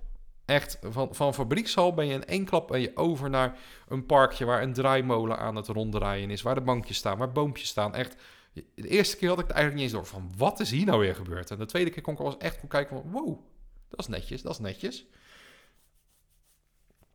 De volgende vraag die, uh, die komt van Roy van der Bos. Ik wil van de zomer een Disney tripje slash Universal tripje doen. Tips voor goede slash goedkope hotels. Kijk even rond. Ik uh, ja, kijk op Expedia. Kijk eventueel ook op de website van TUI, want die doen ook vluchten met, uh, met vluchten en hotelpackages. Die zijn ook best wel goedkoop als je echt een vast aantal dagen wil. Um, iets van negen nachten of zo kan je vaak bij TUI uh, kan je boeken. Dan kan je natuurlijk ook uh, zes, zeven, acht of negen. Die vliegen niet dagelijks vanaf Amsterdam naar, de, naar Orlando toe, maar wel heel erg vaak. Oh nee, wacht, dat, die vliegen niet meer zelf volgens mij. Die gaan, tegenwoordig is dat volgens mij een coachshare met Delta. Nou, dan vlieg je met Delta, is ook helemaal top natuurlijk. Delta is een prima maatschappij. Anyway, um, zo kan je een beetje kijken verdedigen. Ja, of kijken op Expedia. En ja, misschien moet je weer kijken of dit jaar die, uh, diezelfde Chevy Travelers deal weer terugkomt uh, voor Universal. Want dan kan je ook heel goedkoop uh, bij Universal onsite zitten. Wil je nou per se goedkoop bij Disney onsite zitten? Kijk dan even op de Disney UK website. Want ik heb er zelf nog nooit geboekt, maar wel heel veel vrienden die er wel eens toch wel redelijk redelijk goedkoop, ja, iets goedkopere Disney pakketprijs hebben gevonden. Dan zijn we ondertussen aangekomen bij de allerlaatste vragen. Ik heb uh, drie vragen binnengekregen van uh, Rian van R&D. Dat zal een afkorting van de achternaam zijn. Van Rian heb ik vragen gekregen. De eerste vraag. Wat ben je gemiddeld kwijt aan de kosten van zo'n trip? Ik ga even naar het begin van de podcast. Start hem opnieuw. Dan heb je zo je antwoord te pakken. Hoeveel tijd heb je nodig per park als je ze voor het eerst bezoekt? Oh, dat is een leuke, dat, dat is een leuke vraag. Die heb ik, nog niet, uh, heb ik nog niet gehad. Hoeveel tijd heb je nodig per park als je ze voor het eerst gaat bezoeken? Nou, in de vuistregel zou ik aannemen één park per dag. Ik denk dat je in eigenlijk elk pretpark wel een volle dag je kan vermaken, maar in een volle dag ook wel in principe alles gedaan kan hebben. Uh, zeker in een pretpark als Animal Kingdom, niet, niet zo heel veel attracties heeft. Um, maar ook in de Hollywood Studios moet het zeker te doen zijn. Ook in Epcot. Epcot heeft heel veel oppervlakte, heel veel te zien. Um, maar het aanbod attracties, dat valt op zich wel mee. Ook heel veel attracties die je één keer hebt gedaan en dan wel gezien hebt. Uh, The Living with the Land heb je na één keer wel gezien. Uh, een, een, een Nemo-attractie heb je na één keer wel gezien hoef je in principe niet meer dan één dag in te plannen. Um, Magic Kingdom heeft al heel veel attracties, maar ja, zelfs daar zou je met één dag wel af kunnen. Zeker omdat Magic Kingdom natuurlijk vaak hele luime openingsdagen heeft. Die zijn vaak om 8 uur s morgens geopend. Dan zijn ze open tot 11 uur s avonds. Nou, dan heb je een hele lange pretparkdag. Dan heb je zeer zeker alles gedaan en gezien. Universal Studios zou ik zeggen twee of drie dagen. Ehm, en pak een hopperticket, anders kan je namelijk de, de trein niet in. In de Hogwarts Express kan je dan namelijk uh, anders niet bezoeken. En de parken liggen echt naast elkaar, net zoals Disneyland Prijs en de Walt Disney Studios. Dan zou je ook nooit één dag één park pakken als je meerdere dagen gaat. Dus daar zou je ook altijd een park hopperticket willen. Dus Ehm, ja, ik, uh, Universal Studios, pak het hopper-ticket voor twee of drie dagen. Dan kom je in heel eind. Is het echt heel druk, dan kan je misschien in twee dagen nog niet alles gedaan hebben in Universal Studios. Zeker niet op een Halloween-dag zoals wij die gedaan hebben. Maar ehm, ja, het resort is meer dan leuk genoeg om, uh, om je drie dagen te vermaken, zou ik zeggen. Kan het in twee dagen? Ja. Sommige mensen doen het ook in één dag. Nou, als je echt kaart doorloopt, alles doorramp, dan kan je merendeel van alle grote attracties misschien wel in één dag gedaan hebben, zelfs Universal Studios. Maar dan ga je de vroeg voor de poort liggen om 8 uur. En je gaat uh, na 9 uur s avonds ga je, pas, uh, ga je pas naar huis. En je doet alleen maar doorlopen, attractie, attracties, sing ride lines, eventueel een fastpass kopen. Uh, continu doorlammen. Niet even zitten voor een showtje. Niet even genieten van het uitzicht. Niet rustig door Diagon Alley lopen of door Hogsmeade om alle details te zien in de Wizarding World kan ik niet helemaal aanraden. Dus ja, in de vuistregel zou ik zeggen één dag per park. Maar ik als echte liefhebber heb daar natuurlijk niet genoeg aan. Ehm, wij zijn in totaal op tien verschillende dagen, niet allemaal volledige dagen, maar op tien dagen in Disney geweest. Soms ook wel eens gecombineerd. We waren in Busch Gardens en als de kaart aan het regenen. Nou, toen zijn we teruggereden, hebben we even wat gegeten. Um, bij de Cheesecake Factory. En toen zijn we nog even Epcot ingedoken voor de, een ritje Soarin en Harmonious kijken. Daarnaast heb je natuurlijk ook nog de waterparken, zowel van Universal Studios Volcano Bay als van Disney. Nou, wij hebben Volcano Bay gecombineerd met de eerste avond in, uh, in uh, Halloween. Dus dat was morgen, toen zijn we tot een uurtje of drie zijn we gebleven in Volcano Bay. We waren daar in de ochtend om 9 uur tijdens de Early Magic Time van Early Magic Time in de ja, dat heet helemaal geen Early Magic Time natuurlijk. Universal Studios, maar hotel heet, heet het gewoon niet. Volgens mij heet het gewoon Early Access voor hotel, die hotelgasten. In ieder geval om 9 uur waren we in het park, om 3 uur zijn we vertrokken. Toen hebben we nog even het hotel gelegen om vervolgens voor 5 uur in Universal Studios te zijn voor het Halloween. En Disney's veel Typhoon Lagoon hebben we gecombineerd met, uh, met de party. Met, uh, met de Mickey's Not So Scary Halloween Party. Dus hebben we eigenlijk ook gecombineerd met Halloween. Normaal zou ik zeggen, uh, ga naar een waterpark in de ochtend. Blijf wat ergens in de middag. Dan ben je meestal wel uitgekeken in die waterpark. En ga dan gewoon lekker nog naar een pretpark toe... waar je al eerder bent geweest voor nog een half dagje extra. Ik zelf zou Walt Disney World... maar dat is een persoonlijke voorkeur... minimaal een week doen. Universal Studios minimaal drie dagen één dag Busch Gardens, één dag SeaWorld. En wij zijn natuurlijk nu 2,5 week geweest, dus wij konden alle parken nog heel veel vaker bezoeken. Want na één dag heb ik het park niet gezien namelijk. Uh, wij zijn denk ik in totaal vier of vijf keer daggedeeltes in Epcot geweest. We zijn twee keer in Animal Kingdom geweest. We zijn vier of vijf keer in Magic Kingdom geweest. Een keertje of drie, vier. In, ja, vier keer denk ik in de Disney's Hollywood Studios. Universal Studios ook een keertje of 6, 7. We zijn twee keer in SeaWorld geweest en twee keer in Busch Gardens. Dus elk pretpark hebben wij wel minimaal twee keer door de entreeport gelopen. Dat betekent niet natuurlijk dat we elk pretpark ook volledig dagen gedaan hebben. Um, natuurlijk wel allemaal hadden we een volledige dag in elk park, maar niet... Uh, de tweede bezoeken zijn niet allemaal volledig. We hadden ook wel gecombineerde parken. We hebben bijvoorbeeld de allerlaatste Disney-dag, toen zijn wij uh, eerst naar Disney's Hollywood Studios gegaan om Rise of Resistance nog een keertje te doen, naar de Rollercoaster en Tower of Terror. Om vervolgens uh, over te hoppen naar Epcot, om daar nog Frozen te doen en Harmonies te kijken. En Eating Around the World en Mission Space hebben we nog gedaan. Uh, Guardians of the Galaxy twee keer. De laatste dag was echt top natuurlijk. Um, Rianne, als allerlaatste vraag van deze podcast, vraag ook nog... Wat is de beste periode om de parken te bezoeken? Dat weet ik niet, want ik ben pas zelf in twee periodes geweest. Misschien zijn er wel veel betere periodes. Maar ik kan wel uh, zeggen hoe deze periodes waren. Um, in 2014 ben ik in eind juli, begin augustus geweest. Natuurlijk eigenlijk volop vakantieseizoen. Maar ja, toen ging ik met, uh, met, uh, met ja, toen nog mijn ouders en mijn broer. Toen zat je aan de schoolvakanties vast. Ik studeerde net. mijn broer zat nog op de middelbare school. En je zat gewoon aan de schoolvakanties vast. Punt. Um, in 2014 vond ik het wel meevallen qua wachttijden, eerlijk gezegd. Maar dat is sinds 2014 natuurlijk wel flink veranderd. En nu zijn de zomerperiodes en de vakantieperiodes van Amerika wel zeer druk. Dus ja, als als het even lukt, ga een andere periode. Nou, deze keer hebben wij gekozen voor september. Nou ja, laatste dagen van augustus plus september. Um, wij hadden de hoop dat wij een beetje na de zomerdrukte zaten. Dat is ook wel gelukt, want wij hadden het echt niet zo druk. Wij wouden Halloween graag meepakken, dus Halloween Horror Nights in uh, Universal Studios. Dus dat begon 2 september, dus dat kwam perfect uit. Hebben wij natuurlijk een aantal avonden kunnen bezoeken. Halloween in het Magic Kingdom hebben we kunnen bezoeken. En waar we alleen niet zo gelukkig mee waren, was het weer af en toe. We hebben best veel regen gehad. En natuurlijk Orlando, daar ga je altijd wel vanuit, oh, er komt even een buitje om vier uur middags en dat is een kwartiertje van een half uurtje en is weer voorbij.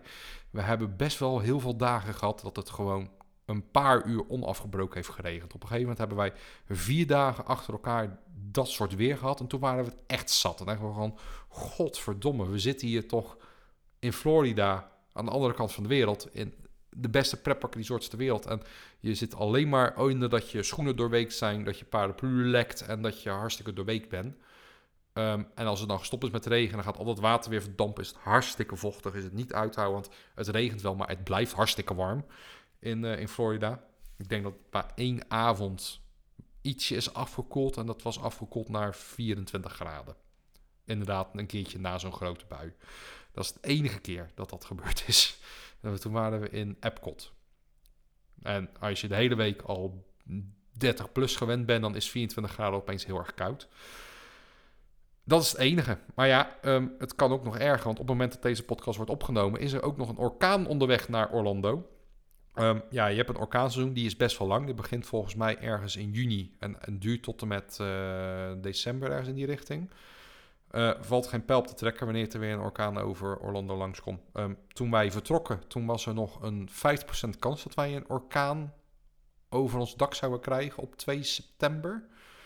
Dat is namelijk de dag dat Halloween Horror Nights zou beginnen. Um, maar die orkaan die is nooit gekomen. Op een gegeven moment was uh, de verwachting 20% kans, 10% kans. Op een gegeven moment is die heel laag over de, uh, de Caribische eilanden getrokken. Is die nooit in de buurt gekomen van, van, van Florida.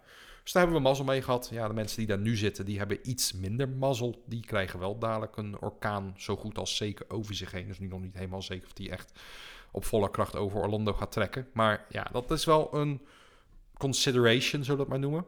Um, je kan ook denken aan een periode natuurlijk als januari, februari. Dan uh, het weer in Orlando is eigenlijk altijd goed. Um, je hebt dan nog wel dagen dat het eh, richting de 20 graden zak in de winter. Maar dat is natuurlijk nog steeds heel erg lekker tegenover de winter in Nederland. Um, het sneeuwt denk ik eens in de 10 of 20 jaar in, uh, in Florida. Dus uh, daar, uh, je kan natuurlijk wel hebben dat het dan in de avond best wel cool wordt. En dat je dan wel even een vestje of een jasje in de avond aan moet doen. Maar in principe is het elke avond t-shirt weer in Orlando. Elke dag t-shirt weer in Orlando, sorry. En je hebt natuurlijk in februari, januari heb je natuurlijk ook het nadeel dat heel veel attracties in onderhoud zijn. En dat er echt wel uh, een paar grote attracties dicht kunnen zijn. Daar moet je altijd rekening mee houden natuurlijk. En die onderhoudsschema's worden niet heel lang van tevoren bekendgemaakt. Um, wij hebben eigenlijk heel erg geluk gehad deze keer. Want eigenlijk was vrijwel alles open qua onderhoudsschema's. Um, we hebben alleen pech gehad uh, met de Hogwarts Express. Die hebben wij beide kanten op één keer kunnen doen. En daarna was de attractie de rest van de vakantie gesloten. Want hij had onverwachts een grote storing gekregen. En hij is pas een week nadat we terug waren. In Nederland is hij pas weer geopend. Dus ja, shit happens. Ja, uh, het zij zo. Uh, we waren er inderdaad uh, niet, niet al te blij mee dat dat gebeurde. mijn hele, ik had die eerste paar keer had ik ook niet gefilmd. Ik heb ook geen filmbeelden van de Hogwarts Express nu. Dat vind ik zeer spijtig. Want ja, ik, ik heb nu niks om, om jullie te laten zien. Ehm, of ik moet even misschien in het archief duiken van 2014, dat ik daar misschien nog wat beelden van heb. Maar dan moet ik wel heel diep gaan graven in het uh, familiefilmbeeldenarchief. Maar ehm, ja, dat, dat is pech. Dat was gewoon een grote storing. Ja, dat kan gebeuren. En die heeft een paar weken geduurd voordat die opgelost was. Dus daar hebben we een beetje pech mee gehad. En wij hadden heel erg pech, want ehm, ik heb in Busch Gardens wederom Falcon's Fury niet kunnen doen. De Intamin Face Down Drop Toren. In 2014 heb ik hem zien testdraaien. Toen had hij een uitgestelde opening. Hij is in 2014 geopend, maar toen waren er problemen met de levering en met, met, uh, met, met de procedures. En toen zou hij in mei openen. Dat is uiteindelijk pas uh, in september volgens mij is die geopend. Daar heb ik toen heel erg pech mee gehad. Ik heb hem zien testdraaien toen in 2014. Ja, nu had hij een hele grote onderhoudsbeurt. Um, hij had al heel lang storingen, moesten onderdelen vervangen worden. We hebben mensen zien klimmen, we hebben touwen zien hangen, we hebben kranen zien staan bij de attractie. We hadden nog even een hoopje dat hij bij mijn tweede bezoek wel open zou zijn, want ze waren echt hard mee aan het werk. Maar helaas bij mijn tweede bezoek nog steeds niet geopend. En hij is nog steeds niet geopend, zag ik in de app net. Dus um, ik heb hem ook niet, gelukkig niet weer net gemist. Maar ja, dat is toch wel jammer. Ik keek al heel lang uit om een keertje zo'n Intamin uh, face down freefall te doen. En in 2014 heb ik hem gemist en nu heb ik hem weer gemist. Dus ja, ik, ik bouw hier wel een beetje van. Ik, dat was echt een attractie waar ik naar uitkeek. Die heb ik wederom niet kunnen doen. Ik heb wel twee attracties kunnen doen die ik in 2014 niet gedaan heb. Dat was namelijk de People Mover. Heb ik de vorige keer niet gedaan. Toen was die in onderhoud. En ik heb deze keer um, It's Tough to be a Bug gedaan. Want die attractie die ontweek mij ook. In 2014 was die in onderhoud. Nou, dat kan gebeuren. In 2017 in Anaheim was die precies gesloten en vervangen door een Pixar Short Film Festival.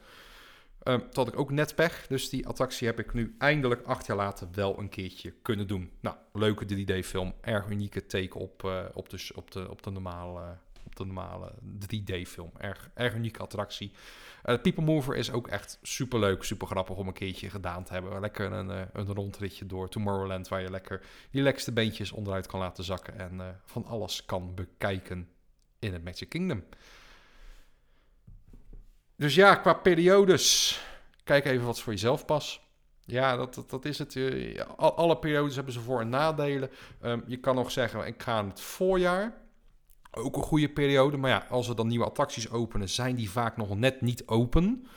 Um, en je hebt natuurlijk ook wat Amerikaanse feestdagen hier en daar aan het begin van het jaar waar je hem op moet passen. Dat je niet precies, precies in zo'n feestweekend zit. Want dan kan het ook heel druk worden in de Amerikaanse parken. Uh, het, het, het, het, de winter heeft als nadeel dat er natuurlijk zaken gesloten zijn.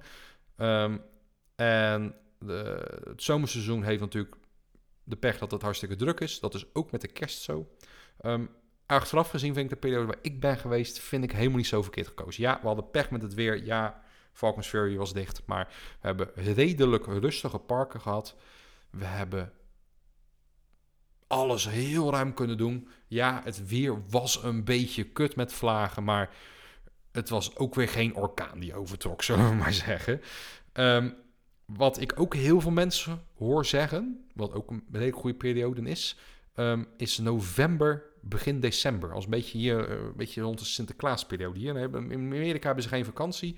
Thanksgiving, dat is dan net geweest volgens mij. Um, Halloween seizoen is wel voorbij, maar je hebt wel het eerste deel van het kerstseizoen, maar je hebt nog niet de kerstvakantiedrukte. Dus uh, dat kan ook een goede periode zijn als je echt de kerstsfeer wil gaan proeven in, uh, in Orlando. Is natuurlijk de eerste, laatste week november, eerste twee weken van december, zou, zou ik dan zeggen. Anders kom je echt alweer in de kerstvakantie terecht. Het is een beetje wat je zelf wil, waar je zelf de mogelijkheden voor hebt. Heb jij kinderen die um, natuurlijk schoolgaand zijn? Ja, dan moet je natuurlijk echt in de schoolvakantie. Dan nog wel een tip, dan zou ik de laatste weken van de schoolvakantie nemen. Want in Amerika gaan ze in het algemeen gaan ze al redelijk vroeg weer naar school toe.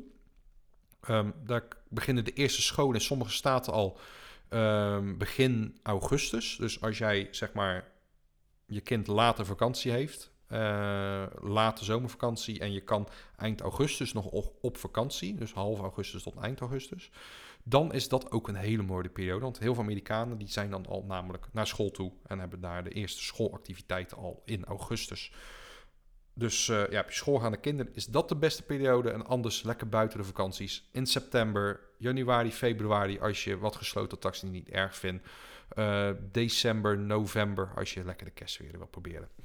Het is allemaal een persoonlijke voorkeur en ja, het is geen exacte wetenschap. Je kan nooit precies weten wanneer een orkaan overtrekt, wanneer bepaalde drukte in welk park is. Maar je hebt wel bepaalde um, touringplans natuurlijk die je kan helpen. Je hebt uh, Undercover Tourist met een drukte-indicator per park per dag. Die was ook wel heel erg fijn. Dus uh, ja, uh, zelf goed je laten informeren, zelf heel veel kennis vergaren overal. En dan kan je uiteindelijk een hele mooie trip richting Orlando plannen. Dat was het dan voor nu. Dat waren al jullie vragen via Instagram. Ik wil de mensen die een vraag hebben gesteld via Instagram heel erg bedanken. Um, leuke input hebben jullie gegeven. Ik heb alweer heel veel kunnen vertellen. Um, maar ik schoten mij ook alweer zoveel verhalen te binnen. Dat ik denk van, oh ja, daar moet ik ook nog over vertellen. Want ik, ik, ik moest nog vertellen over Velocicoaster. Ik heb nauwelijks nog iets verteld wat ik eigenlijk mijn mening is over Rise to Resistance. Ik heb natuurlijk ook Guardians of the Galaxy weer gedaan. Ik heb Food and Wine, natuurlijk een Epcot heb ik wel behandeld, maar heb ik ook nog veel, meer over te vertellen. En dat komt natuurlijk ook dadelijk allemaal in alle YouTube-video's komt dat natuurlijk ook, uh, ook naar voren en online. Er is nog heel veel te vertellen over Orlando en er komt nog heel veel content, zowel in podcastvorm als in YouTube-vorm. Um, zelfs in TikTok-vorm komt dat online. Ik heb ook nog uh, wat TikTok-video's op, uh, op de planning staan. Er komt nog heel veel content aan. Um, wil je naar al mijn andere kanalen toe? teamparkadventures.nl kan je zo doorklikken naar alles en dan kom je vanzelf op de juiste pagina terecht. Twitter, Instagram of, of TikTok of YouTube. Kan allemaal doorklikken, teamparkadventures.nl. En dan kan je mij natuurlijk ook een vraag nog insturen via het contactformulier. Voor nu wil ik jou heel erg bedanken voor het luisteren naar deze podcast. Ik hoop dat jullie het een beetje leuk hebben gevonden. Um, vond je het nou echt superleuk of wil je nog een verduidelijking over iets? Stuur even een berichtje, want dan uh, kan ik jullie uh, kan ik daarop antwoorden. En dan, uh, of kan ik het de volgende keer meenemen in een volgende podcast over Orlando. Nogmaals, heel erg bedankt voor het luisteren en tot de volgende keer.